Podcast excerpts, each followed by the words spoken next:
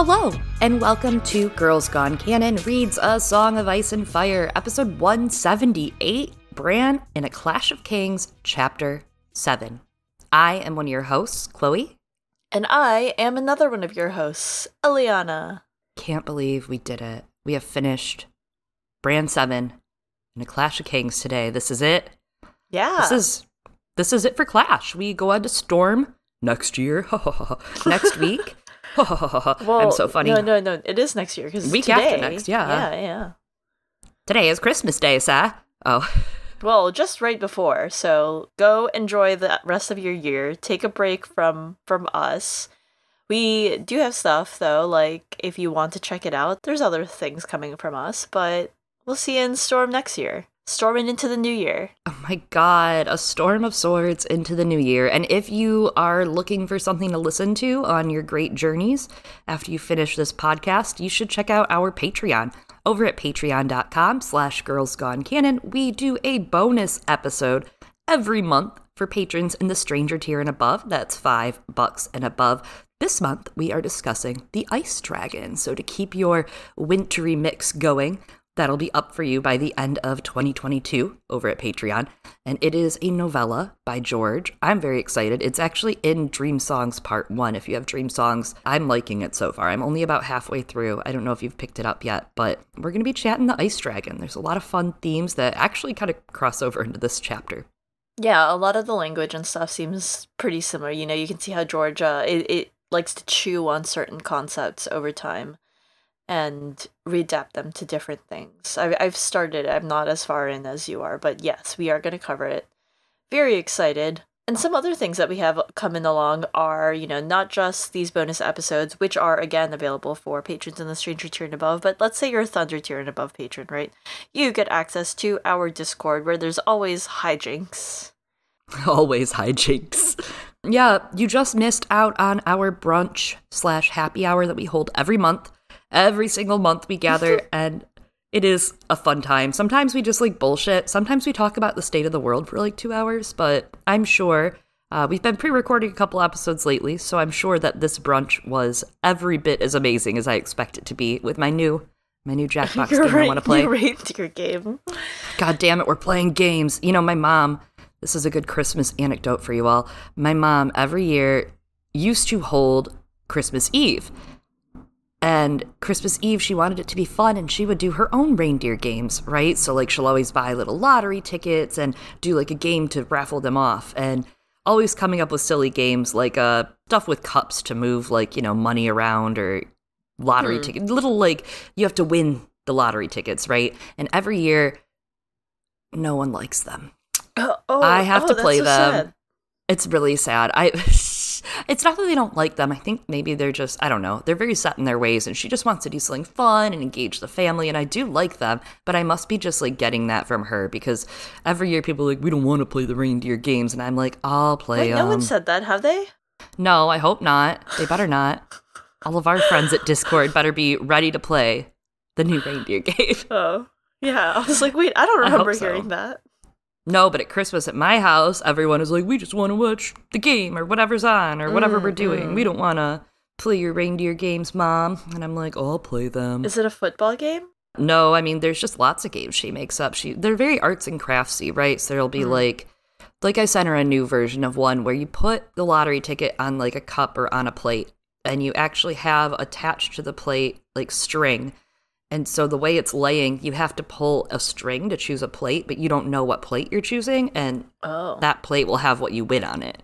So there's like little like mini athletics. Like she did like she made a big huge candy cane that you have to hang ornaments on and like a huge candy cane, like very large and wide. And if you lose, if like you unbalance, it's like laying on something. And if it comes unbalanced and all the ornaments fall, then you lose. But whoever gets the most ornaments on gets the prize, for yeah. example. Yeah, yeah. Little reindeer games, yeah. It's kind of like, but not exactly, but it's kind of like a the the drinking game kings. You know, you try to put as oh many oh cards God. as you can under the tab, but then when you lose and you pop the tab, you have to drink the whole thing. It's basically that. It's basically a drinking game without the drinking, except we are also drinking. Yeah, but not in conjunction with the game. Yeah. Yeah, the game doesn't involve the drinking, but it's basically imagine drinking games, but with like holiday arts and crafts. That's what my mom does. All right, all right. And, Yeah. But instead with lotto Mom tickets. Yeah. Yeah, sometimes cash, sometimes cash. Mom's out there. Mom's out there. I hope next month we will have some fun too, and maybe it'll be more relaxed. Maybe there will be no reindeer games next month, but stay tuned to find out when next month's brunch will be. Indeed. So something else that we're also doing, right, is we are covering His Dark Materials, the television adaptation. We finished reading the main novels, the the three original trilogy earlier this year, earlier in 2022. That's something that we can look back upon this year, but the the final episode will basically be airing Monday, right? Yeah. Oh my God, Monday for us here in the US. That's nuts. Yeah. I know our BBC UK friends definitely already have it. They are already hot to trot. I'm sure they have hopefully been binging it all since it all dropped on the 18th. But uh, I- I've had a really good time so far this season. I think they've done a beautiful job. I look forward to, well, I wouldn't say I look forward to, it's pretty devastating. I look to the end of the series to see how they do it. I'm sure they will do a great job, though. Yeah. I I mean I look forward to it. You know, I want to see how they how they adapt it and I I think I just like things that emotionally devastate me. I've been rewatching the Evangelion rebuild movies because I'm as of recording this, I'm going to get to finally watch the fourth one, but I'm doing it in theaters because Good I for don't know. you. yeah, for some reason like even though it came out last year and I waited like 12 years for it, I didn't watch it or not 12 years. I don't remember like actually 10 years, right? 10 years for it or something like that. I didn't watch it, but I, I tried to convince some friends. I'm like, do you guys want to watch the movie with me? And they're like, no, we haven't like watched it. We don't feel like being depressed. We don't feel like um, doing this like emotionally taxing thing for several hours just to watch the whole series. I was like, no, oh, Eliana, only you like to be depressed, is what they I said. was like, I was like, oh, okay, yeah, I feel that, I get that. And I was like, do I get that? Me doing my Song of Ice and Fire podcast, do I understand that feeling? I don't Uh, know. We just don't know. Yeah, lots of sad themes hitting up this winter. Yeah. Wow. HDM, that. Yeah, so I mean, like I said, check out our His Dark Materials coverage, and then not just that, something else we're doing as we kick off the new year is our friends on the Discord are going to be hosting a rewatch. Yeah, they'll be rewatching and discussing weekly. We'll definitely put out the word once we know when that's going to happen. So you're all invited. Come on through at Patreon. Well, we haven't had any emails or tweets of notes in just a little bit, right? No emails and tweets of note in a bit, but we have been saving a super special one for today for the end of Bran in a Clash of Kings from our friends Warren and Pete, who are always in those HDM discussions Eliana just mentioned. And actually, Warren came on to hang out with us for uh, his Dark Materials. So, with that in mind, Warren and Pete sent us something special that we are going to share with you today, which is Yeats' The Stolen Child, a reading of it. It's an 1886 poem by William Butler Yeats where a fairy lures a child from the only world he's ever known out into their wild. So, a little bit of that secret commonwealth kind of feel coming through here of fairies and of all of these creatures, and really coincides well, in my opinion, as well with Bran, right? As he leaves Winterfell to go find the three eyed crow. And I also have to say, I'm very excited because Pete edited this together and he did such an expert job. So great work, Pete, and great work, Warren, for recording this up. And I can't believe we finally got to Bran leaving Winterfell. Excited to check out some of these strong Celtic influences in his arc that Warren is bringing up through this poem. Enjoy.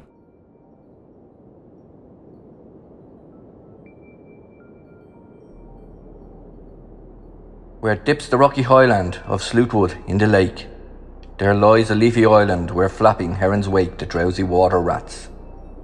There we've hid our fairy vats, full of berries and of reddest stolen cherries. Come away, human child, to the waters in the wild, with a fairy hand in hand. The world's more full of weeping than you can understand. Where the wave of moonlight glosses the dim grey sands with light, far off by furthest rosses, we footed all by night, weaving olden dances, mingling hands and mingling glances till the moon has taken flight. To and fro we leap, and chase the frothy bubbles, while this world is full of troubles and anxious in its sleep. Come away, O human child, to the waters in the wild, with a fairy hand in hand, where the world's more full of weeping than you can understand. Where the wandering water gushes from the hills above Glencar, in pools among the rushes that scarce could bathe a star. We seek for slumbering trout and whispering in the ears, give them unquiet dreams, leaning softly out from ferns that drop their tears over the young streams. Come away, O human child, to the waters in the wild, with a fairy hand in hand, the world's more full of weeping than you can understand. Away with us he's going, the solemn. He'll hear no more the lowing of the calves on the warm hillside, or the kettle on the hob sing peace into his breast, or see the brown mice bob round and round the oatmeal chest. For he comes, a human child, to the waters in the wild, with a fairy hand in hand, the world's more full of weeping than he can understand.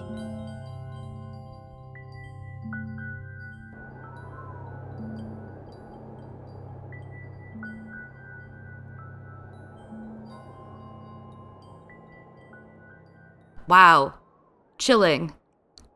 I am chilled right now. I am absolutely chilled. Do you, is your is your hair? I was gonna say your fur.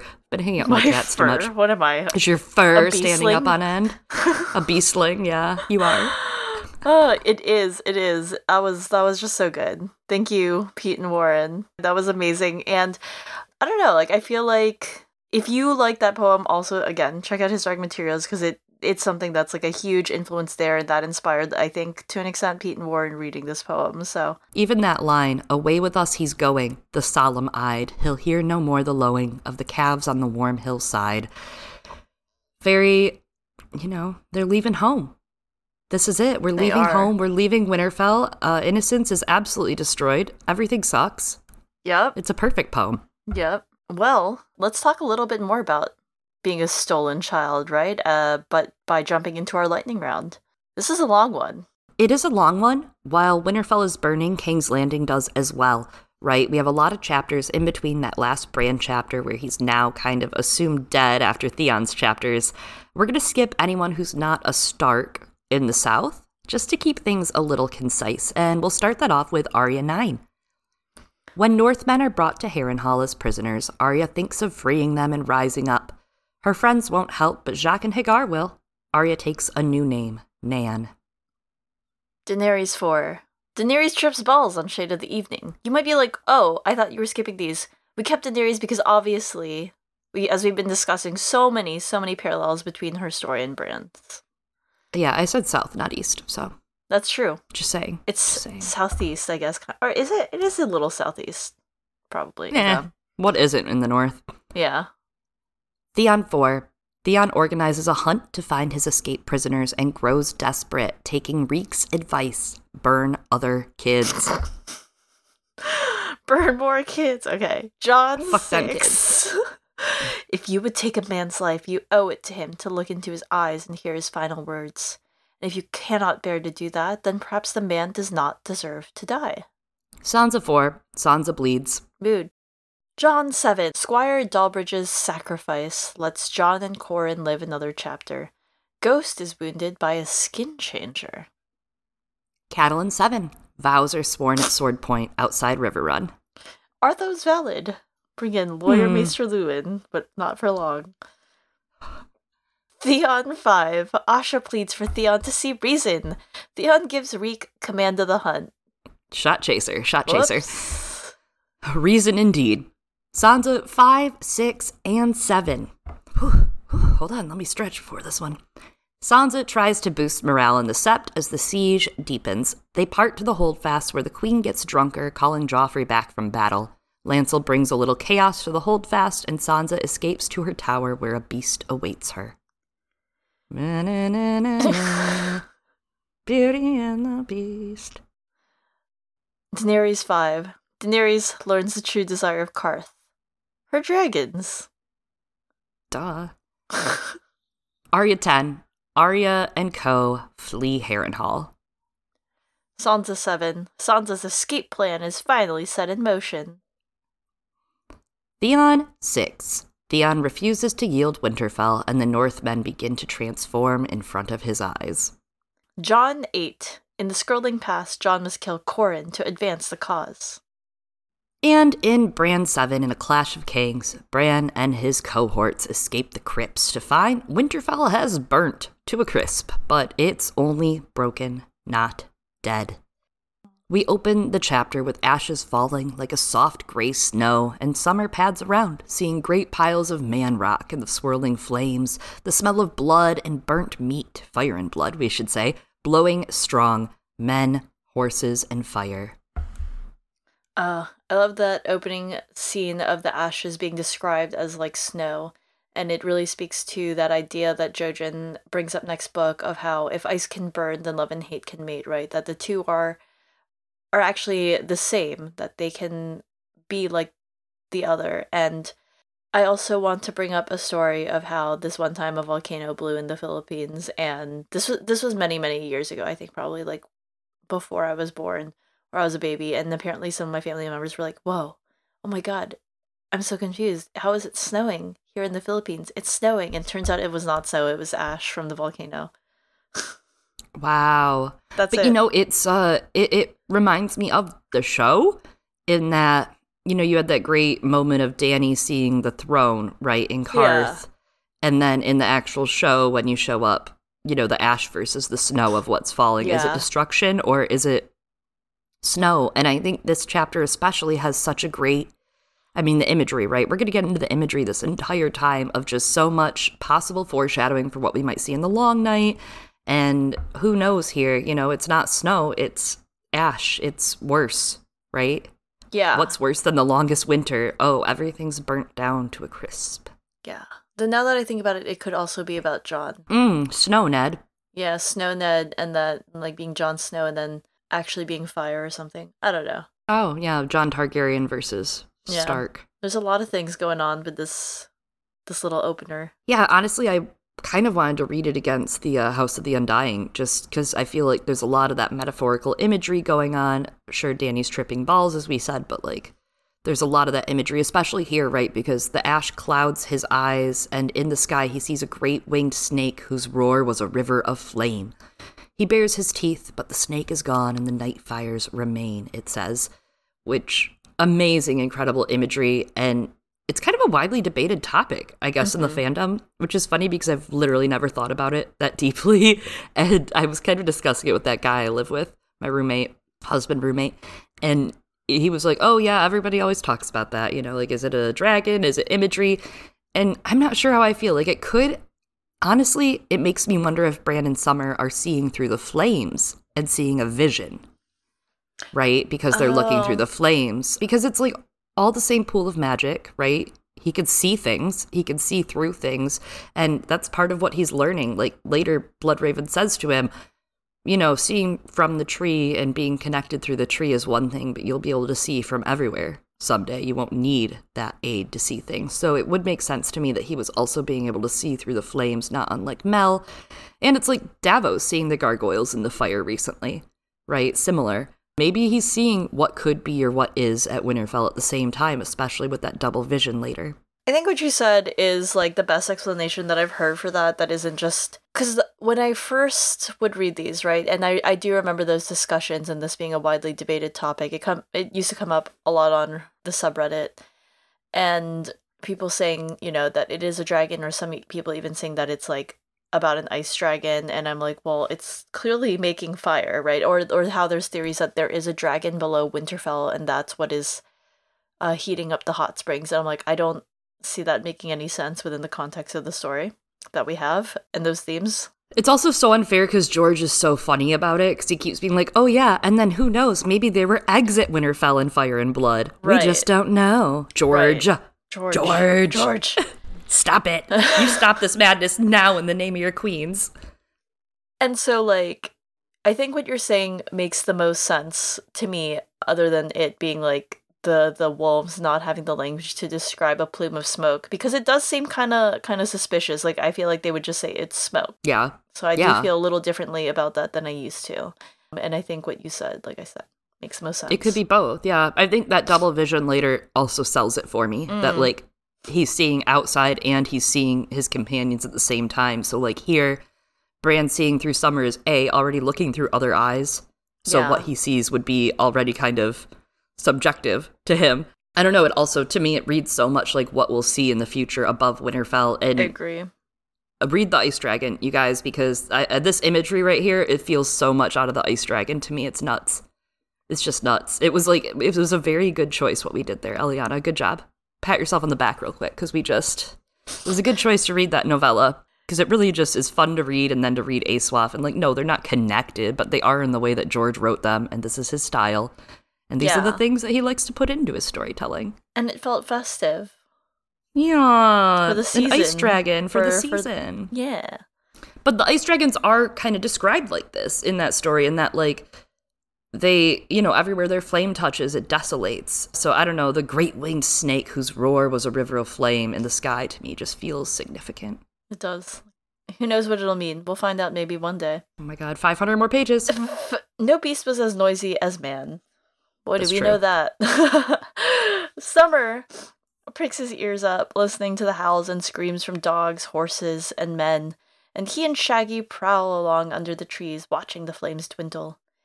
When the sun rises, it's gray and smoky. We have this line here. Many and more were burned, and many and more were collapsed. Others stood as they had before, yet nowhere did they see or scent a living man. I like kind of this ambiguity right here. The nowhere did they see or scent a living man. Obviously, they go and they find Luwin, but this shows A, the destruction that's happened here. But also, since we're still seeing through Summer's eyes, it reminds me of earlier when we were in the wood where the entrails looked blue right? Mm. Instead of looking red or looking like normal, they looked blue as the wolves tore them out. Just similar similar language and similar playing with others stood as they had before. Really gives you the idea of what would happen if all of these dead men just click rose. Yeah. I don't know if these ones will or not because I still like am on the fence about that scene in the show when they Mhm. like had I don't know the skeletons popping out of the ground and I'm like I don't know if that's like how it works with the whites in the books but in Mhm. general as you said right like it's the idea of what will happen and what it'll be like when winter comes. Oh, like in the children in 410. Also, Yeah, like with no, the no, whites when they get to exactly, Blood that- Raven. That yeah. scene, yes, literally that Yeah. scene. And then I was like I loved that. you like you like the the I love those little out. spooky skeletons. They're just I popping just- out, pop, pop, pop. I just don't know if that's how it works, right? Like in No, I don't think it's how it works. Or wait, do you think it's gonna be a super sexy blue guy with like weird horny head thing, and he's gonna like do the shimmy and be like wink and all they stand up? I mean, I think that could happen in the books. It's Euron. I'm just kidding. I, I just think that like there's No. some aspect of it that still requires enough of the body to be intact in terms of like the connective tissue and the muscles. Like that's kind of what Mhm. they're controlling and not just holding together skeleton creatures, right? Which is also kind of what they did, did in uh the long night of the show, right? Where they pop out of the crypt as well and it's it, they're too disintegrated to do that. I feel Not like they're too far south too, without the wall coming down for that to happen yet. Yeah, like if the wall came down and that spell was broken, maybe. But I feel Oh, like that yeah, yeah. spell keeping the wall intact is keeping Winterfell safe from this. However, like it's interesting because it really is that whole entire refugee metaphor, right? You have the free folk who are like, we are fleeing from this zombie that you've stuck us with on the other side, but now we're starting to get some of these zombies trickling through into the white gated fucking community of Winterfell. It's a problem. Yeah. No, I I agree like all that needs to fall. I'm just saying that mm-hmm. these guys will probably be too rotted to be the ones who are brought back up but as you said it's like giving us a glimpse a lot so much of this chapter is giving us a glimpse of what the Yeah. long night's going to be like This could Um, absolutely, you know, i just interestingly wanted to enough. put my feelings out there about how the show did their zombies and that i think it's different Interestingly enough, I mean, this chapter, if you cut out the the significant Clash of Kings bits of it, it could just be a chapter from TWOW. I mean, I think the Winds yeah. Winter is going to have a lot of Clash of Kings esque chapters in it Oh, because it's going to be building towards. Well, because we just had a Dance with Dragons, which was all these peak of plots, right? Shit happening, shit popping off. You got Dany flying in the sky, you got Jon dead. I think the beginning of the Winds of Winter is going to be there'll be a couple battles, right? Like we have Stannis obviously on the march, but I think there's going to be a lot of rebuilding up that peak, that hype. Yeah. A lot of those battles that got moved from the end of last book into Mm-hmm. Yeah, absolutely. Top of the story. Yeah. And you will get at, like you said, a lot of this destruction imagery. Yes. Crows blanket the bodies, and they find a horse in the throes of death. Shaggy circles the horse and then tears its heart- throat out, you know, just just taking care of it. And Summer tries to get a bite, but Shaggy fights him off instead, fighting until both of them feed off of the horse. It's a big horse, both of you can eat. I'm glad they figured that out. It's like Horses my cats; they like to eat from like the same bowl, and I'm like, you have four different bowls of food in this entire house. Why? Why are you just eating from the same bowl? Go to the other side of the room. Come on. The dark place was pulling at him by then, the house of whispers where all men were blind. He could feel its cold fingers on him. The stony smell of it was a whisper up the nose. He struggled against the pull. He did not like the darkness. He was wolf. He was hunter and stalker and slayer, and he belonged with his brothers and sisters in the deep woods, running free beneath a starry sky. He sat on his haunches, raised his head, and howled. I will not go, he cried. I am wolf. I will not go. Yet even so, the darkness thickened until it covered his eyes and filled his nose and stopped his ears so he could not see or smell or hear or run. And the gray cliffs were gone, and the dead horse was gone, and his brother was gone, and all was black and still and black and cold and black and dead and black. Bran, a voice was whispering softly. Bran, come back. Come back now, Bran. Ugh. What a fucking intense chapter. I love the back and forth of how George describes the darkness there the black and cold and black and dead and black. And then, of course, the he struggled against the pull. He didn't like the darkness. He was wolf. I will not go. I am wolf. I will not go. Oh, God. The horror of having to return back to your life. Mm-hmm. Like, Absolutely. holy shit. That really comes through in this chapter, and I also love the the imagery and like that use of color. It reminds me a little of an even more intense version of she was red and terrible in red, right? And Very similar devices uh, being used there, poetic devices of repetition. He's been doing a lot of that. Yeah. A lot of that in this book. And I know obviously he's talking about with the House of Whispers where all men are blind, the Stone Kings down in their crypts, but it kind of reminds me of Arya's plot coming up, right? The House of Whispers where all men are blind, the House of Black and White much?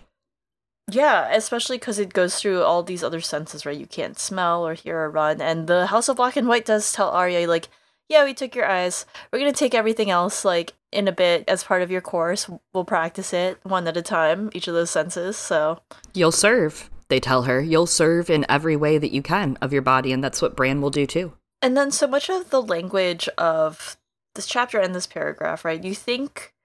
Like when when you hear Summer suddenly being in danger and dragged like into the darkness, you think it is about Summer. You're like, oh my god, something's coming for Summer. What's happening? But no, it's actually Bran losing himself. Right? That's the, there's this ambiguity. He's like, no, I'm a wolf, and it's like, wait, no, no, no, this isn't Summer talking anymore, is it? Mm-hmm. Yeah, you can see that, that that's what gives it away that it's him. Right there. The mm-hmm. no, I am wolf. Don't make me go. Absolutely. He feels arms around him and he wakes to Hodor singing Hodor, Hodor, Hodor. And Meera asks Bran what he saw. He tells her he saw Winterfell on fire and that they killed everyone. So as Bran is struggling to try and get those words out, he thinks his tongue felt strange and thick in his mouth. One day when I come back, I won't know how to talk anymore, right? In terms of how much he's losing himself and I don't actually know. I think this is kind of a little bit of a of a switcheroo, right? I don't know if Bran is the one who's going to return without knowing how to talk anymore, considering that the text just a few lines earlier has Hodor singing only Hodor. It's actually Hodor who Bran skin changes who ends up being the one who forgets how to speak. Thanks, Eliana, for hurting us today. It's painful. Oh, of course. I'm in pain. I love pain. I fucking love to suffer. As you described earlier. Uh, in my suffering, what else I love of my suffering, I agree with that. But also, it's interesting because that's just three days, right? That's just he's been gone for three days. Yeah. Damn. And Meera gives him a drink, and they tell him that, right? He always comes back thirsty and hungry, it's said. of course, since he hasn't had real food, he's just had brain food this whole time. He remembers the dying horse on his lips when he was in Summer's skin. He asks how long he was out. Jojen says three days, that they were afraid, and Jojen says it's too long. Meera had dribbled honey and water in his throat, but if he keeps this up, he'll starve himself. There's a lot of this language that really reminds me of that idea of depression, right? Like wanting to be anyone but yourself, being in that darkness, not being able to go anywhere, and and the lack of care that he's able to give himself, right? That he's starving himself in in terms of not having that energy. And you know, depression happens differently for some people. For some people, they rather than starving themselves, they'll eat more. It's it's all different. Everyone deals with it differently, but Bran's got a lot to be sad about or it's not just sadness, but Bran's got a lot to be depressed about in general. Yeah, I mean, just him ripping himself from Summer, saying, No, don't make me go back. Holy shit, that's the saddest thing. That right there tells you, like, he feels useless with only himself in the darkness, waiting, hiding and waiting, nothing they can do to leave yet, right? They, they, I mean, they've been in these crypts in the pitch black for three days and they're running out of food. Also, of course, three days. He is awakened after three days and come back to life because Bran is, you know, mm. the old Messiah here. Good to keep an eye on. Jesus yeah, himself. Just like his mom. Yeah. And probably like Jon. Yeah. So Bran argues that he ate, but Jon says, no, the wolf ate. You did not. We have him cautioning, take care, Bran. Remember who you are. Oh, interesting. Remember who you are. What is the it? trees know, do you? Yeah, there. That's what I it is. You. And Bran does remember. He's Bran the boy, Bran the broken. He's like, better Bran the beastling. And deep in the tomb, Bran's eye had finally opened. He's able to reach Summer when he wants, and even had touched Ghost and spoke to Jon. He thinks maybe or he just dreamed it, but nah, it happened. It was for real. It was in Jon 7. Absolutely. Yeah, the the line in Daenerys 2 in A Dance of Dragons, remember the undying Daenerys, remember who you are, is great. And of course, Theon right? With Reek. Oh, yep. Yep. Reek, my name is Reek. It rhymes with bleak. He had to remember that. Serve and obey and remember who you are. And then, of course. And Bran helps remind him. Yeah. To an extent, through the trees, kind of. Obviously, Lion King. Right. Remember who you are. Lion King. Lion King. But there's also, uh, I want to say it's in Clone Wars in one of the seasons. Interesting. Yeah. Darth Maul. Someone says, Darth Maul, you're lost, my brother. Do you remember who you are, where you came from? Very Star Warsy indeed for Jojen to tell him that. And that makes sense because Darth Maul really looks a lot like the Night King's portrayal in the show. We finally did it, Reddit. We did it. I love that this show is such a passage of time because obviously we don't have a Bran chapter for the past handfuls of chapters. So you're kind of wondering where in time, where in place we are with Bran. And that shows you how long it's been, right? Since Jon was able to speak to him. And also, without like that omission of chapters, you actually still see Bran in the plot, which is so neat to actually see him show up. Not unlike later when we start to see him kind of show up. The passage itself from Jon 7 A weirwood. It seemed to sprout from solid rock, its pale roots twisting up from a myriad of fissures and hairline cracks. The tree was slender compared to other weirwoods he had seen, no more than a sapling, yet it was growing as he watched, its limbs thickening as they reached for the sky. Wary, he circled the smooth white trunk until he came to the face. Red eyes looked at him, fierce eyes they were, yet glad to see him. The weirwood had his brother's face. Had his brother always had three eyes? Not always, came the silent shout. Not before the crow. He sniffed at the bark, smelled wolf and tree and boy, but behind that, there were other scents the rich brown smell of warm earth and the hard gray smell of stone and something else, something terrible. Death, he knew. Was smelling death. He cringed back, his hair bristling and bared his fangs. Don't be afraid. I like it in the dark. No one can see you, but you can see them. But first, you have to open your eyes. See? Like this. And the tree reached down and touched him. Boop. Actual quote. Boop. Boop. And then, because of this and opening his eye, Bran helps Jon to see the free folk and the mammoths in the distance, thousands of them, right? And that's kind of what shapes Jon's next choices in his plot and what happens with Qhorin to come as well. That, like, this is more important for them to attend to. Mm hmm. Mm hmm. Coming back to what you were saying of, like, is Bran seeing and like both in the future and the past for some of these? I remember when I first like not when I first read this, but um early on when I kind of forgot that Bran brings it up in this chapter, and so that shows that it does happen at, it, at this time period in the book. But there's still something about that language that feels like a Bran of the future. Mm-hmm. So it could still be like he's seeing some of those dreams and what he does in the future. I don't know. Um, but also doing it at the same time because of that idea of like, don't be afraid. I like it in the dark. No one can see you, but you can see them. But first, you have to open your eyes. Like this, this wisdom, but also Bran has such a different attitude towards the dark in this in that line versus the way that we see him feeling here. Yeah, it's like the in between is what is horrible, right? That ripping in between. And it's kind of interesting because that's kind of the veil that they get a chance at opening their eye within, right? Living in between life and death and animal and man. And that's what helps them to be able to open that eye. But here he's totally afraid when he must be forced back into his body in the dark. But when he's out of his body, the dark is his friend. It nourishes him, right? Oh, interesting. Yeah, It's his it's his mother. This is your ally? but I, I think that's uh this is a Bran that we probably would would see later on right like when he's below in bloodraven's cave it is very dark there and this this seems like something where he understands the wisdom and the help that darkness brings and i guess that long night shed again but anyway Yeah, it that is like the biggest thing that I'm taking from this, right? Because he's totally it shows you how he's going to flourish. I don't know, that's not the right word. Flourish during the long night, I but think it is. it is considering that he's a tree he's a flourishing tree Well, and it's like what Leaf teaches him in Bran 3. I mean, this chapter directly connects Mm-hmm. so much in Bran 3 when he finally gets his real Jedi training of Leaf touched his hand. The trees will teach you. The trees remember. He raised a hand and the other singers began to move about the cavern, extinguishing the torches one by one. The darkness thickened and crept towards them. Close your eyes, said the three eyed crow. Slip your skin, as you do when you join with summer, but this time go into the roots instead. You know, darkness has to be embraced. Yeah. Embrace it. That's what he tells him. Bloodraven says, Never fear the darkness, Bran. The strongest trees are rooted in the dark places of the earth.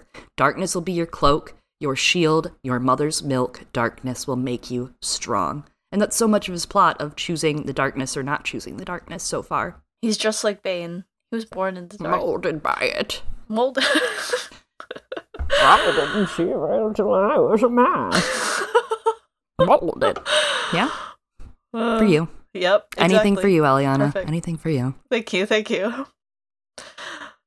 So Bran doesn't understand why now. Why is everyone pushing him back into reality? I thought we went through all this effort to push me to not be here. And he says he has to tell Osha what he saw. Is she there? Where is she? And she answers saying that I didn't go anywhere. Uh, I'm tired of just fumbling around in the darkness. And he thinks that he can smell her, but he's not really sure because everyone's really smelly right now. Yeah, I love that their smells all seem to combine and that, like, his senses are off, right? He comes back from summer and he's like, That's so weird. I could smell everybody distinctly, individually, and I knew them by scent, by trace, by skin, by everything, even in the darkness while I was out. But now that he's back, he just has Bran the boy's senses. And it only smells just bad. Yep. Osha, I bet it's like musty too in there, right? Like, think of Crypt. It's gotta be musty as fuck. Three whole days. Ugh. Yeah, that's true. Osha jokes she pissed on a king's foot last night or this morning. Who's to say? We don't know. Bran isn't the only one who's slept a lot. There's not much else to do but sleep, eat, and whisper. So, another moment that likely feels like a scene of the winters, right? That they would experience in Westeros, but also especially the long night with that darkness and having nothing to do but sleep and eat just to survive, right? And also uh, whispering, right? Because you don't want to speak too loudly, or else who knows? Maybe the others or the whites will hear you. Mm, hmm Absolutely, you have to stay quiet. yeah, the winters especially, not just the long night, but then thinking that people of the north have had to do this forever. There's been nothing. It's just been quiet and full of snow and dark until it finally goes away. Yeah. While others sleep, Bran tells Osha he saw Winterfell burn, and he smelled it too. Blood, men, horses, dogs. Osha says if she goes to look for him, she may get caught and stripped of her skin. Hmm, that's a. Ugh. Probably. Probably. I mean, if you look at the record, yeah, probably. So Bran says he'll go if she's afraid, and he hears fingers fumbling at leather and steel on flint. Meera squeezes his hands, a spark flies, and Osha blows softly. A long pale flame awoke, stretching upward like a girl on her toes. Osha's face floated above it. She touched the flame with the head of a torch. Bran had to squint as the pitch began to burn, filling the world with orange glare. The light woke Rickon, who sat up yawning. When the shadows moved, it looked, for an instant, as if the dead were rising as well. Lyanna and Brandon, Lord Rickard Stark, their father, Lord Edwyle, his father, Lord Willem and his brother Artos the Implacable, Lord Donnor and Lord Beron and Lord Rodwell, one-eyed Lord Jonnel, Lord Barth, and Lord Brandon and Lord Cregan who had fought the Dragon Knight, on their stone chairs they sat with stone walls at their feet. This was where they came when the warmth had seeped out of their bodies. This was the dark hall of the dead, where the living feared to tread, and in the mouth of the empty tomb that waited for Lord Eddard Stark, beneath a stately granite likeness, the six fugitives huddled round their little cache of bread and water and dried meat. I feel like that that, that line, it's kind of obvious again regarding the, the dead coming alive. Uh, But, random thought, is this like Lord Donnor, uh, though spelled differently? Maybe like a Donner Party reference, especially because next they're like, mm, when we run out of food, we're going to have to eat Hodor. Yeah. That feels like a reference, and It's spelled differently, but whatever. that could still be a reference, especially with all the cannibalism to come. I love what we get here as far as all of these different characters, and they definitely give me a few thoughts. There's some people that we don't actually know much about, right, that are getting mentioned in this chapter as we keep going down. There is a line, though, that really stuck out to me this time. A long pale flame awoke, stretching upward like a girl on her toes. It sounds just like the visions in A Dance with Dragons, where Bran has the vision of a girl on her toes with Dunk. Then there came a brown haired Oh. girl, slender as a spear, who stood on the tips of her toes to kiss the lips of a young knight as tall as Hodor. Hmm. I just love the imagery though too, because then it was like Osha's face floated above it. How creepy, how beautiful, the little bit of light and what it shows. Yeah, that's a great call out. It probably does connect, right? Like, It could be anyone. obviously, like Hodor is probably yeah descended from Dunk, but also I think could be t- Miss Nan. oh, that's true. It could be Old Nan, right? She could get it. I don't know. I do And- think that there's got to be some sort of reveal for old Nan having since she's been around for so many gens. Yeah, yeah. And she she used to have like children. They just you know all died. She outlived them all. Maybe Hodor's the end of them. No, yeah, that's so sad. I know it's fucking awful. They're running out of food, which is also awful. Osha will need to go up and get more. She mutters and wonders what time it is. Bran tells her it's day, but that the smoke makes it look dark. Never moving his broken body, he reached out all the same. For an instant, he was seeing double. Broken Winterfell, but also his fugitive friends. He declares that he's certain. I love this double vision. I love that he's seeing here with the torch and seeing Osha and seeing them surrounding him, but also then he's seeing Winterfell laid in the background, them against it. That's a new move, right? This is a new move that he gets in this chapter. He's not done double vision Mhm. yet. He just learned that TM. He's leveling up. Absolutely. uh, yeah. Also Yep. TM. Little technical machine action for you. I'm playing a lot of Pokemon Violet lately, so you need to get it. I still need to find my. You need to find your Switch and you need to get it because I'm really getting sick of your It's shit. not my fault. It feels like your fault. It's fault. not my fault. it really is starting to feel like it. It's my partner's fault. How could your partner do this to me? I don't know. And also, like, I want it because the Hades 2 trailer came out and something also awoke in me again. And I'm like, I want to play Hades again. I want to play video games. It's so good. We need to find it because it's getting out of control. I mean, how are you going to level up and get this TM for the darkness? I don't know how I'm going to live. Ah. So, bodies float in the boat. The gates charred and skewed, and Osha says she'll risk a look. Telling them to get close behind, Rickon says that he wants his horse, apple cakes, butter, and honey and Shaggy, and Bran makes him a promise to be quiet. He says, "Yeah, we're we're gonna go to, sh- we're gonna go there," and like it's like a half promise. He's like, "Yeah, we're going to Shaggy," but all that other shit, I'm not gonna promise it. So, but he doesn't say that to Rickon. And Meera straps him into his basket on Hodor. He knows what awaits them, but still feels fearful. He turns to look into his father's stony eyes and sees there's a sadness there, as if he doesn't want them to go. And then Bran thinks, We have to go. It's time. And so there's that follow up on what we were asking of like, so how did this art project of Dad's statue go?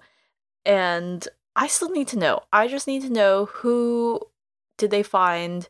who just like knew Ned well enough that they could recreate his likeness, right? Especially that Bran could like kind of feel that way about the statue. Who made it? We need answers, George. Well, I'm going to answer it for you that somebody who worked at Winterfell who was a stone carver probably made it. But I want to know who that was. What like we know Mikken, right? We know Mikken's name. We know all these other characters. I think you would have met right? them if George had known before he had it happen. I think he should have known. Oh my God. Okay. Well, whoever it is, there are other details we can kind of glean here that whoever it is likely would have seen Ned in his final months stressed and sad to his limit. Um, like very sad about Lyanna probably, knowing that Robert was coming to town, etc. Because the sadness that are in Ned's eyes is Bran seeing it himself just because of his subjective, you know, feelings that his father might have been sad, or does Ned's statue actually look really fucking sad? Probably. He probably has a great deep silence and sadness in those stone eyes. I think it's a little bit of both, right? Bran is seeing it, but also like I mean, Ned was pretty sad. Yeah, silent, and that solemnness leads to the sadness. He was a surviving member of his family, right? Mhm. As so many of them died and like left Winterfell, which is very much also kind of Bran's story too. Yeah. Osha carries a spear in one hand, a torch in the other, a sword hangs on her back, one of the very last Mikken made swords having been made to watch over Eddard's Aw. tomb and keep his ghost at rest. But Mikken's dead. The Iron Men guard the armory, so grave robbing it is. Meera had claimed Lord Rickard's blade, though too heavy, and Bran had taken Uncle Brandon's. Even if he were no good in a fight, it felt good in his hands. Metaphorically, right here, I mean, this is such a big metaphor for like what the Stark children have to do, right? They have to settle Ned's ghost. They have to take Ned's goals and they need to complete them. All of them kind of split this in a way, right? Arya splits it, Sansa splits it, Jon has it, Bran has it. In their hearts, they know that they have to put their father to rest in a way. And here, Osha's taken the sword, so now they need to spend the next two books getting his soul back to rest, you know? Ned's soul is out there just sobbing everywhere. Absolutely. And Barbrey Dustin's like, not on my watch. no, I, I don't know. I don't even know if like there's an aspect of that that could be true or not, but it's it's a very interesting scene with her and Theon, but yeah. Well, even though Bran feels good having steel in his hands, right? He knows that this is only a game. Their footsteps echo, and the old great kings in the watch. The old great kings in the north watch them. Torrhen who knelt. We we get through like we have so many like listicles in this chapter. Torrhen who knelt, Edwyn the Spring King, Theon the Hungry Wolf, Brandon the Burner, Brandon the Shipwright, Jorah and Jonos, Brandon the Bad, Walton the Moon King, Edderion the Bridegroom, Eyron, Benjen the Sweet, and Benjen the Bitter. And we have King Edrick Snowbeard. We have a line of their faces were stern and strong, and some of them had done terrible things, but they were Starks every one, and Bran knew all of their tales. He had never feared the crypts, they were part of his home and who he was, and he had always known that one day he would lie here too. But now he was not so certain. If I go up, will I ever come back down? Where will I go when I die? Yeah, like into your wolf. That's something that your brothers have to play with, huh? Yeah, I was like, uh, well, according to Chloe, not into your wolf, Okay, well, he'll be dead. listen. Leave me alone. We have a, a Jorah Stark in there. There's a lot of new names. I love that Bran's like, I knew all their stories, and I'm like, what about me? Can I know all their stories, George? Give me a fucking bone here. But we have a Jorah Stark. That feels a little significant. In fact, all of these Starks kind of seem somewhat significant to the stories to come. So that we have a Jorah Stark, especially with Jorah's upcoming betrayals, and that Bran says that some of them did bad things, it makes me wonder what Jorah Stark did. Was he also bad? I wonder if he was into slavery. uh, Theon, of course, the Hungry Wolf, we know a little bit about, and Theon kind of currently is the Hungry Wolf, at least for less than a fortnight in Winterfell, as his reign has ended.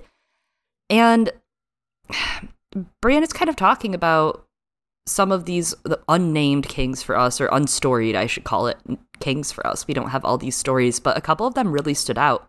Like Edwyn the Spring King. That could be any of the Starks in Winterfell come the dream of spring, right? And Mm. Edderion the bridegroom makes me think of Jon, who may be a bridegroom situation coming up for him and Daenerys someday in these books. Uh, just different roles we might see fulfilled throughout the story, and I look forward to George kind of expanding on some of the histories of these kings. I would love a Winter is Coming Stark history book. Just putting it out there, George. Not yet, but someday. Yeah, I don't know if he'll. He just seems so much more interested in the royal history. Mhm. You know, he's always kind of like I think been into that. But agree with all of what you said, and I kind of wonder if he had the name like the the sort of epithet of like the hungry wolf thought of before, because he's like, wouldn't this be a fun Easter egg to put into my mm-hmm. story? And then was like, oh, you know who would go perfectly with that? The name Theon. So ties in really well with this stuff here, and like you said, those other the other stories going on, and that that really stood out to me. That idea of you know some of them had done terrible things and it really comes back to something that the sh- that the book is showing us right? That the people from the same family like they might be different from one another right? Your family informs who you become but it doesn't define you yet it's so difficult here in westeros. And it's something that illyria calls out like you're born into a family and everyone thinks that you're like this fucking animal you weirdos. And that you must be a certain way just because you're from that family and people distrust you and so uh, that Mhm. that really ties in well with the themes of this book right? We see like tyrion's got a big struggle about that and then that question of like as you were saying like where will i go when i die? Like is it the second life? But also it's this idea of belonging in general with the story right? If i leave my family home like where is my home? Where do i go? Who will take care of my body? Who will love me? Where what will happen to me when i die and fascinatingly it's not just like you go into a second life in your in your animal right like if your animal is gone what what happens and we know that some of the green seers a lot of them like live on in the trees Mhm. right or they live on in these crows or also even beyond that like you go into everything else as we see when Varamir is in that that limbo he's one with everything at that time Yeah, there's no tree down here that Bran could go into. Like, will will there be a place for him? Which is something that we see Jon with the crypts struggling with, Yeah. and Theon also has some kind of thoughts about the Winterfell crypts that align with that. As you know, they walk through here. Is there a place for you? Will there be a place for you? These are great men, terrible men that have done great and terrible things. And what about you? What will you do? And it's that idea of legacy crushing you, and here it's crushing him in the dark. It is, especially because he doesn't know. I mean, how can he even think about his legacy? Like, that's a lot for a nine year old kid to think about. God damn. Mhm, But every day, what did they tell him? You'll be a great lord someday, Bran, a great lord of He's Winterfell. like, I want to be a knight. and here Winterfell is burnt down and he was the lord. How would how would that feel? Yeah. That must feel really shitty. Of course he's depressed right now. It's not just being stuck in his body. It's also because it's like Winterfell's legacy is burning in front of him and he feels like it's his fault when it's not. it's not, it's Robb's fault. Yeah, it's- and Theon's Robb, fault. Catelyn, and and Theon's Theon. fault. It's a lot of it And. Theon. Yeah. Yeah. All those people. It's it their is fault, not everyone yours. except Bran's fault. But actually, literally. literally, it is. You know whose And- fault it probably is? And the Lannisters. Also the Lannisters. It's their and fault. And we should just throw in Sansa. You know that bitch. It's her fault too. it's her fault too. Yeah, definitely. Like everything else in the story. Um, They reach a stair that goes down to further kings or up to the surface, and Osha hands off the torch, ready to grope her way up the stairs that are very narrow. Bran hates hiding in the dark. He wants to ride his horse, he wants to see the sun, but he's also very afraid of emerging at the same time. He felt safe in the darkness. He thinks when you could not even find your own hand in front of your face, it was easy to believe no enemies could ever find you either. Long night vibes, can't hmm. wait for that. Because they hmm. can. now I'm kind of rethinking what I was saying earlier. I was like, I guess he did feel safe in the darkness, but then he didn't. I don't know. Darkness is weird. But also, it, what he's saying here of emerging back into the light, it is kind of nerve wracking, right? Like to leave something that you've grown used to, even if it's not, even if what you were doing wasn't truly living, because you were just like sleeping, eating, and whispering. But, you know, being cooped up and then going back outside. I was recently sick and just lived in a very small portion. And I was like, oh God, the outside when I went back out there. So Free freedom. it seems a long time until they hear anything again, and Bran worries something happened to Osha. but she returns looking grim, saying that the door is blocked ahead. Bran suggests that Hodor uses strength, and it's not very effective at first, but he keeps at it and then he opens it. Open the door, Hodor, Bran said. The huge stable boy put both hands flat on the door, pushed, and grunted. Hodor? Don't do it, Hodor. God, obvious foreshadowing is so obvious now. Like going back, I'm like, ah, yes, Yeah. I see. And like, we will get this, and the Winds of Winter, and it will hurt. That is fun. This is fun for me. It's fun. I'm having fun. Thanks, George. Ha ha! The light is blinding, and they squirm their way out of the narrow passage. The reeds carry Bran up the last steps to a gray, smoky sky, and they stand in the shadow of the first keep, or what remains of it. Crows pick at a dead body lying face down nearby, and we are reminded of that messianic kind of imagery, right, with the fact that the door was mm. blocked. After three days, I mean, it, it very much reminds me of the cave being blocked, and then you move the rock, and then what? Jesus is gone. What do you mean Jesus is gone? Yeah. Very much so. They're like, I don't know, he's not here. They're like, there's the scraps, he undressed. Oh my god, exactly. Well, well unbombed, I guess. yeah, Whatever. unbombed, yeah. There's this kind of imagery of the gargoyles being splayed apart and broken on the ground, right? And I think that's great because they had played such a big role for Bran. They were once his friends that he used as footholds, right? While climbing, mm. he looked to them as, you know, kind of comfort as he got up those walls. And now here they are, turned to flame, smoke, an enemy in his dream, right? With the Lannisters, where the gargoyles transform into the twins. And here they are strewn on the ground no more, the last enemy on this threshold finally defeated. Yeah, I was trying to see if there was anything significant about that, and I and I couldn't really understand it. But what you said works really well, not just with the gargoyles were his friends, Mhm. right? But now that they come back as an enemy in a way, his fall, symbolic of his fall being an His enemy.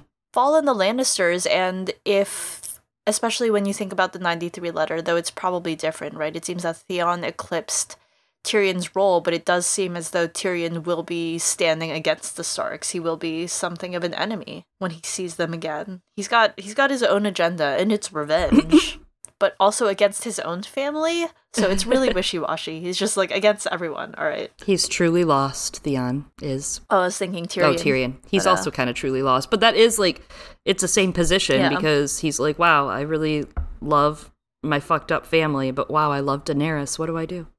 Yeah. What do I do? And he's also like, but I hate a lot of other people, especially, I guess, kind of myself right now, and I'm gonna make that everyone else's problem. On purpose. which is, which is, yeah, which is a big point that the books are trying to make. Mhm. The floors had burnt out of the keep, and Rickon demands that they take him home. Osha is shocked that no one has come to fetch them yet, as they made a ton of noise, enough to wake a dragon. What does it mean? And she cuts off her next sentence as two shapes emerge from the tower and rubble. It's Shaggy and Summer.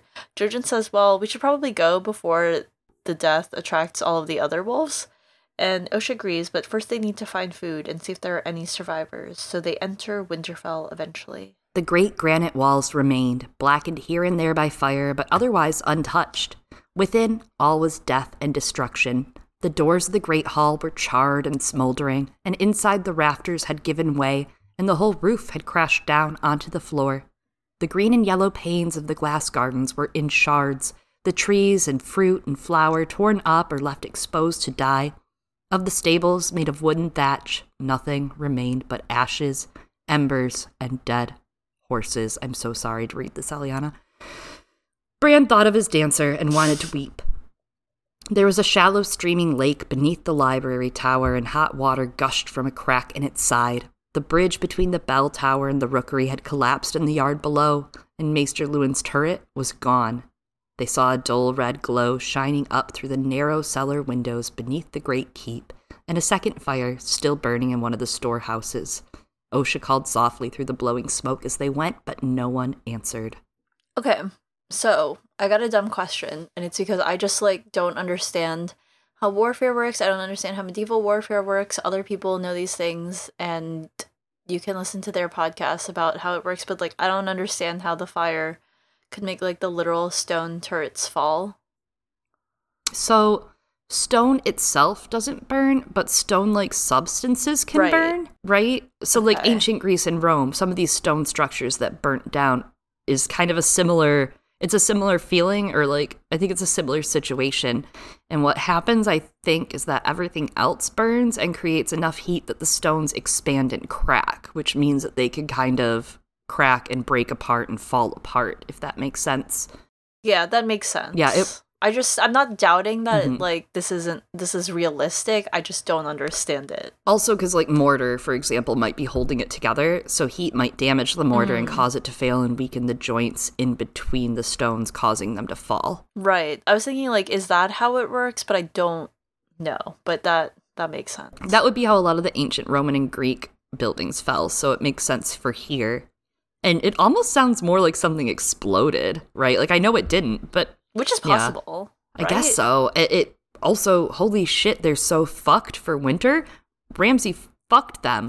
Um, the glass gardens, the machines. storehouses, like all of their food is fucked. It's destroyed. That's a huge problem. It is. It is. And yeah, they're they're fucked. Everyone's fucked for the upcoming winter. But also even beyond that, like the imagery of it, just because we talk about this idea of the Garden of Eden a lot uh, with our coverage of His Dark Materials, it, it really feels like, you know, these ideas of spring, these ideas of life, right? Like crumbling and and the loss of innocence uh, for Bran.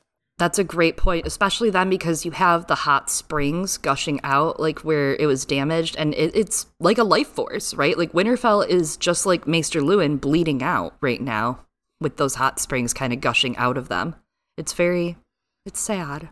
Did you see that the hot springs are like Maester Luwin's blood? Did I yeah, like I did. That Winterfell, Winterfell and Maester Luwin are both bleeding out right now.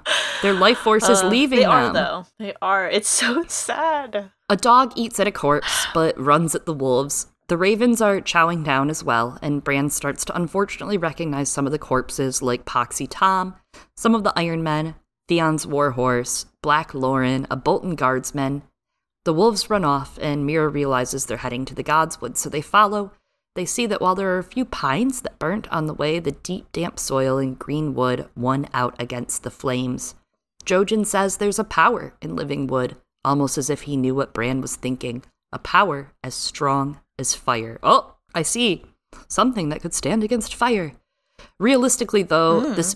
I mean, I think this might be how the children survive. The children of the forest, right? They survive because of the deep, damp soil and the green wood, the damp, moisturized green wood holding out against flame. Yeah, against flame and maybe even against frost Mhm. a little uh, after a while, but not as strong. And I do kind of wonder if this is what kept the Valyrians from conquering Westeros during the time of the Freehold. They were like, let's just keep going east. Let's not even fuck with Westeros. Like that's that's too much effort. That's a possibility, actually. They find Maester Luwin on his belly in the dirt at the edge of the water and beneath the heart tree. he made it all the way to the heart tree in the Godswood. Ugh, sorry. A trail of blood behind his body. Summer stands over him, and Bran fears that he's dead, but Meera touches his throat and he moans, so they prop him on his back. His robes, which are usually always gray, they are now dark with the blood on them, and he smiles when he sees the boys and he goes, oh The gods are good. I knew. They are not good. You are bleeding out. The gods are not good. But You've he- been murdered. He doesn't care about himself. He loves them. and that he fought They're to stay alive just in hope. And that he got himself to the tree, to the heart tree, so that he could go. Yeah. He could be a part of everything, right? When he dies, he could be a part of Winterfell still. He could be something that keeps it He safe could. as he dies and bleeds out into the tree, to the roots. Even though he said he doesn't believe in magic, yet here he is in one of the most magical places in Winterfell. And like you said, he could go in the tree, and, and here he is bleeding out over it, and the tree's like, om nom nom. Well, it's like then Lyanna he's dying. gonna be- like her, she gave a magical blood protection to Jon, right? In that moment, like there's nothing, there's nothing bigger than that last dying breath magical protection kind of trope, and they're they, he's doing that for the boys. He's protecting them in Winterfell in his final moments. And with the with the mercy killing, is that considered a sacrifice? Mm-hmm. Yeah, that's what I'm thinking. It's a sacrifice to protect Yeah. them in Winterfell. uh, or to the hungry old gods. Yeah, right. The hungry wolves. Luwin elaborates. He says that the clothes had fit the boy, but the legs had been nothing like Bran's. He's astonished. He's like, How did you vanish into the woods? Bran's like, Well, we kind of just pretended. We doubled back, sending the wolves to make a trail, hiding in the crypts. I love this that Luwin sees through the switcheroo, right? Because he, I mean, he knows about the human body, right? He knows how muscles work, and that Bran's muscles just like meant that his his legs would be very very spindly.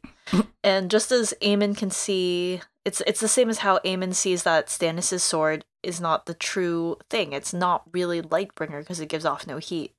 And it's coming back again to the House of Black and White reminds me of how the Faceless Men warn that people who know how to look, who really, really know how to see, for example, how Syrio Forel taught Arya about that story of like how he saw uh, through that cat, Mhm. etc. You know, people like Luwin and Aemon, they can see through glamours. Yeah, And they can see through like disguises and and the magic. I imagine that comes from their training at Maester Academy, right? The old Maester Academy. I think not all maesters see I it. wonder if some some of them. But I wonder if it comes with the Valyrian steel link. Mm, it could. It could. It's not only that, but they say said something like you know someone would like can might see through it, which is part of why Jaqen, who may or may not actually be named Jaqen, the man formerly named known as. Jaqen, needs Pate's face because otherwise the Maesters would see through just the glamour of Pate's face. They need the real The deal. artist formerly known as Jaqen H'ghar. he is something of an artist if you think about it. There's it. something interesting in what you're saying, though, that makes me think, on a side thought, of Varys, Jon Con, and Aegon, and understanding the mm. baby switch, and that Jon Con doesn't have this kind of training. Jon Con cannot see through that baby switch, does not know if that's Aegon or not. Where Varys, who is a mummer and who dresses up and is in disguise constantly, not unlike Jaqen, he who is able to kind of skin change in a way, he probably does know that Aegon's not real. He probably does. And he might even be part of like the whole plot, Mhm. right? And for J- Jon Con, it's not just that he doesn't have the training. It's the way that glamours work and that were explained by the faceless men is people see what they want to see, Mhm. and that's kind of what Varys says as well with those trappings of power. People see what they want to see, Yeah.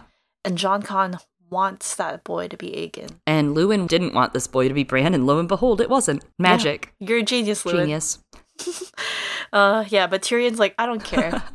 I see, I see maybe what's going on here, but he doesn't really because he's just like, I don't know. It doesn't really matter to me. Let's just make chaos. Luwin chuckles a little bit at their cleverness, a froth of blood on his lips. When the maester tried to move, he gave a sharp gasp of pain. Tears filled Bran's eyes. When a man was hurt, you took him to the maester. But what could you do when your maester was hurt? oh God, kill me! so Oh, take me instead of him, please. Take me instead of him. he doesn't deserve to die. I'll die, George. I'm your bravest soldier. Take me. Yeah, t- take Chloe. Take Wait, Chloe. wait, what? No. Wait, what? Wait, what? Wait, what? What? what? Ugh. This is painful. This is like, It really is. what do you do, right? It's like when you find out for the first time your parents are human, right? And you realize you're like, oh, you're not Mhm. just mom and dad, super mom and dad, like you're actually human with real lives, with things wrong with them. What do you do? You can't save him. This is the most helpless Bran's probably felt today. Just today. It's like a sad version of Who Watches the Watchmen. Us. Not like that, you know? It's like who heals the healers? Who's gonna take care of Luwin? this is We got this. We're so, we could do this. It's just painful. You know, I, we've talked about it for so for such a long time, even like before the Bran chapters of how wonderful Maester Luwin is, and then how he dies, and we're here. Osha says they need to make a litter to carry him, but Luwin says, There's no use. I'm dying, woman. Rickon gets angry and says, You can't. And Shaggy growls too, kind of echoing his anger. Scare him into staying alive. I know, right? Luwin smiles at this and he hushes them and he says, I'm old. I can die as I please.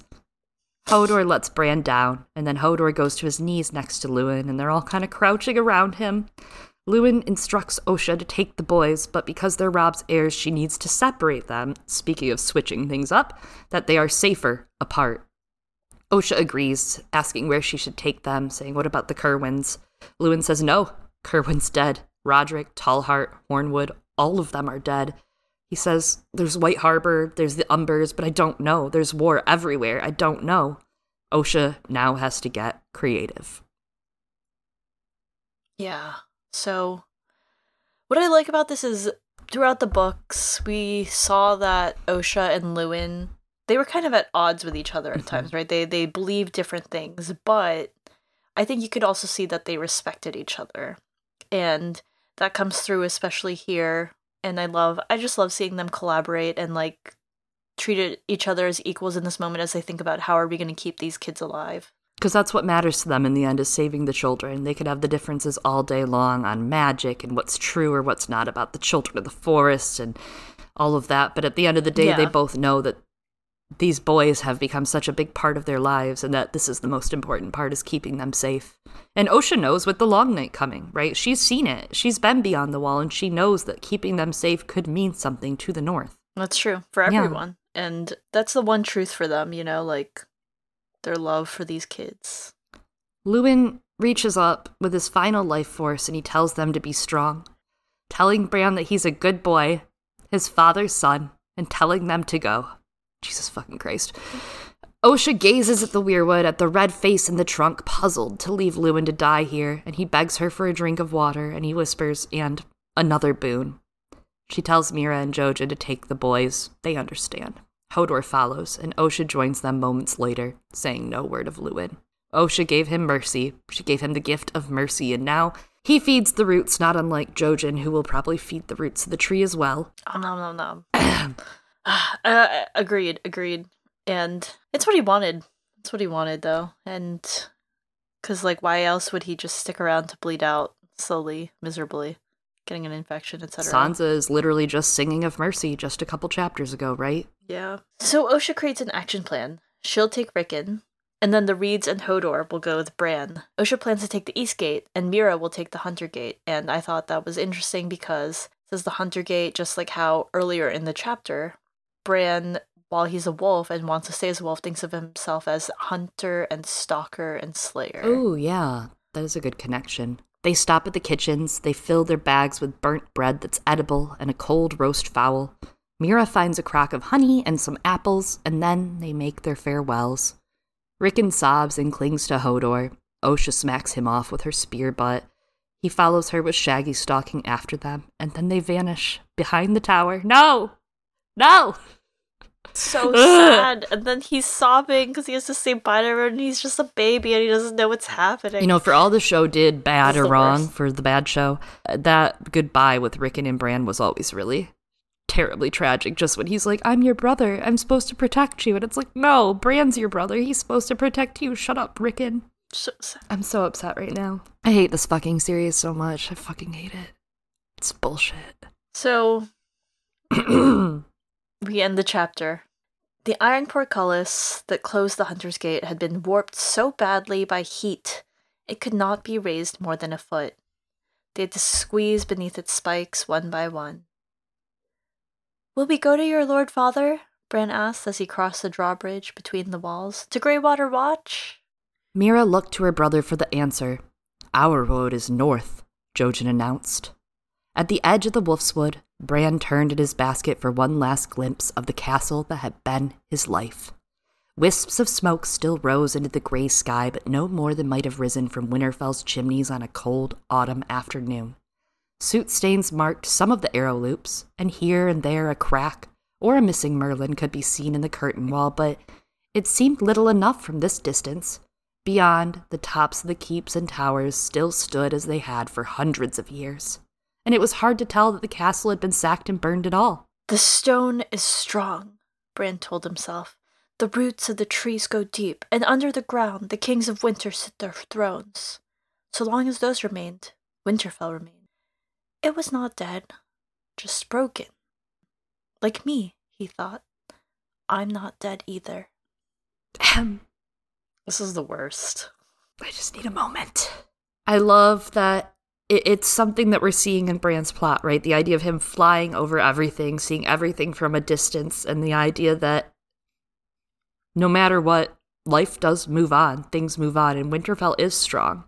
It can survive this. It's survived other things. And from afar, he sees it and he sees what it could be again, and he sees that it will be again. And that's so hopeful. I mean, he's opened his eye now, and this is the end of this book, and the whole book is that. Like me, I'm not dead either. From Winterfell to King's Landing to the wood that's burning across the Blackwater, to Sansa, who just gets a little bit of hope at the end of her chapter, right, with Dontos with the hairnet, to Jon, who unfortunately just had to kill one of his dads, but he didn't have to kill Ygritte, and he's gonna find a way to maybe save people and maybe eventually get them together, and to Arya, who gets to flee Harrenhal. They're not dead, just broken. Yeah. But you can always put it all back together, and that's what matters. Yeah. Or even if it, it's not put back together, you know, it's uh yeah, like those cracks are and what makes uh things different, it's uh it's still alive, right? And you move forward, you learn to live and it's really fascinating when you consider it in the context of the enemy of this book, right? And you consider it with the themes of Bran as a spring king and that dream of spring, right? And the the heading into summer because that is very much the same idea, right? It's it's things die in the winter, but they they're not really dead. They come back. And how the whites in general are in a sense a perversion of that, but there is a way in which things come back to life and you keep going and you keep living that that is truly wholesome. Yeah, staying still in the dark, never moving, doing nothing isn't living right is the other part of that. So while everything's horrible and burnt right now like you said in the spring things emerge and then things can live once more. I mean everyone can come back together to fix and to rebuild. I think that theme of rebuilding especially for bran the builder is uh, very strong. Yeah absolutely. And then i mean as part of his journey in general right we, we really get that first part of the hero's journey those first few steps closing here as he crosses the threshold, right? Because he looks back at Winterfell and and thinks of it as as his home that he's saying goodbye to, the only place that he knew. So that's that. He had been getting that call to adventure since like last book. Bran's call to adventure lasts a pretty long while in his story, and then we have his refusal of the call towards the beginning of or like the middle here of Clash of Kings and his story there when Jojen's like, you gotta you gotta open your eyes and he's like, nah. And then finally he does get that supernatural aid, right? He he learns to actually skin change and so what's left for him? You gotta take that first step. You gotta cross the threshold and leave your home and go on the adventure. Yeah, and I really like the way actually Steven Attewell talked about this really well too, that we also get commentary kind of on Campbell, that it's not just the hero's journey, but also that it's a little false in some ways, right? Like the limits and costs, Steven Attewell says, of looking at the world, that we might expect a story structure invented in a pre modern world. The hero's journey is a fundamentally aristocratic way of seeing the world, where those with mm. special abilities or from special bloodlines are better empirically and born to rule and that we're kind of living in this world between chosen ones and background characters, then very few are getting handed plot armor, and their deaths are required by the gods, e.g., the writer, George, to increase the stakes for our main character, like Luwin. And the odds of being chosen really aren't better than the odds of being a nobleman, right? 90% or more of the population are peasants bound to the soil, Attewell says. And I think that's a great way to look at it, too, that yes, he is crossing that threshold and going into initiation and going into these rites where he's going to work with Bloodraven and hopefully the atonement with the father comes for him and he gets the ultimate boon before his return before bringing all of that to everyone. But i think there's just a an interesting way that george does kind of subvert it so it's not exact for that hero's journey and i love that. Absolutely. Well are you sufficiently sad? I am and yeah i'm fucked up right now George, why you got to do that to us? We really did Bran in the winter, huh? Yeah, we really did. We really did. uh, that's it. That's Brandon of Clash of Kings. Yeah. If you want to keep up with uh, when we come back, oh our birth in the new year, or we are even worse. We're more like whites, you know, as opposed to like springtime. Anyways, you can follow us on social media at twitter.com slash girlsgonecanon. That's C-A-N-O-N or you can send us an email at girlsgonecanon at gmail.com. Yes, we are like the skeletons rising from the ground in season four, episode 10 of the show that these books were based on, Game of Thrones. if you want to hear more of the skeletons rising from the ground that we are, you can subscribe to us on your favorite social media platform where we encourage you to leave a like, a follow, a subscribe, or even a five star review whatever you want to do, check it out at Spotify, Google Play, iTunes, Stitcher, Acast, Audible, Amazon Podcasts, Pandora, you name it. We're on it. We are on it, but here's somewhere that we're definitely on. We are always on Patreon, where you, if you subscribe, get an RSS feed where the episodes get delivered to you, but also, especially if you are in the Stranger tier and above, you get a bonus episode every single month, and this month is the Ice Dragon. Yes. And of course, as mentioned, we do a monthly brunch slash happy hour. December's has already passed, but I look forward to the new year when our patrons in the Thunder tier, that's $10 and up, will have access to the voice channel where we'll all be hanging out and just chit chatting. More to come on that, including an announcement date. So check that out at patreon.com slash girls gone canon. We would love to have you join up with our motley crew. As always, I have been one of your hosts, Chloe. And I have been another one of your hosts, Eliana. Like me, I'm not dead either. I'm, I'm, I'm really not, I guess. But Luwin sure is. Ugh, it's so sad. I can't believe we were here. And, And just think, It's if this is how sad Luwin's death makes you, wait till summer dies, Eliana.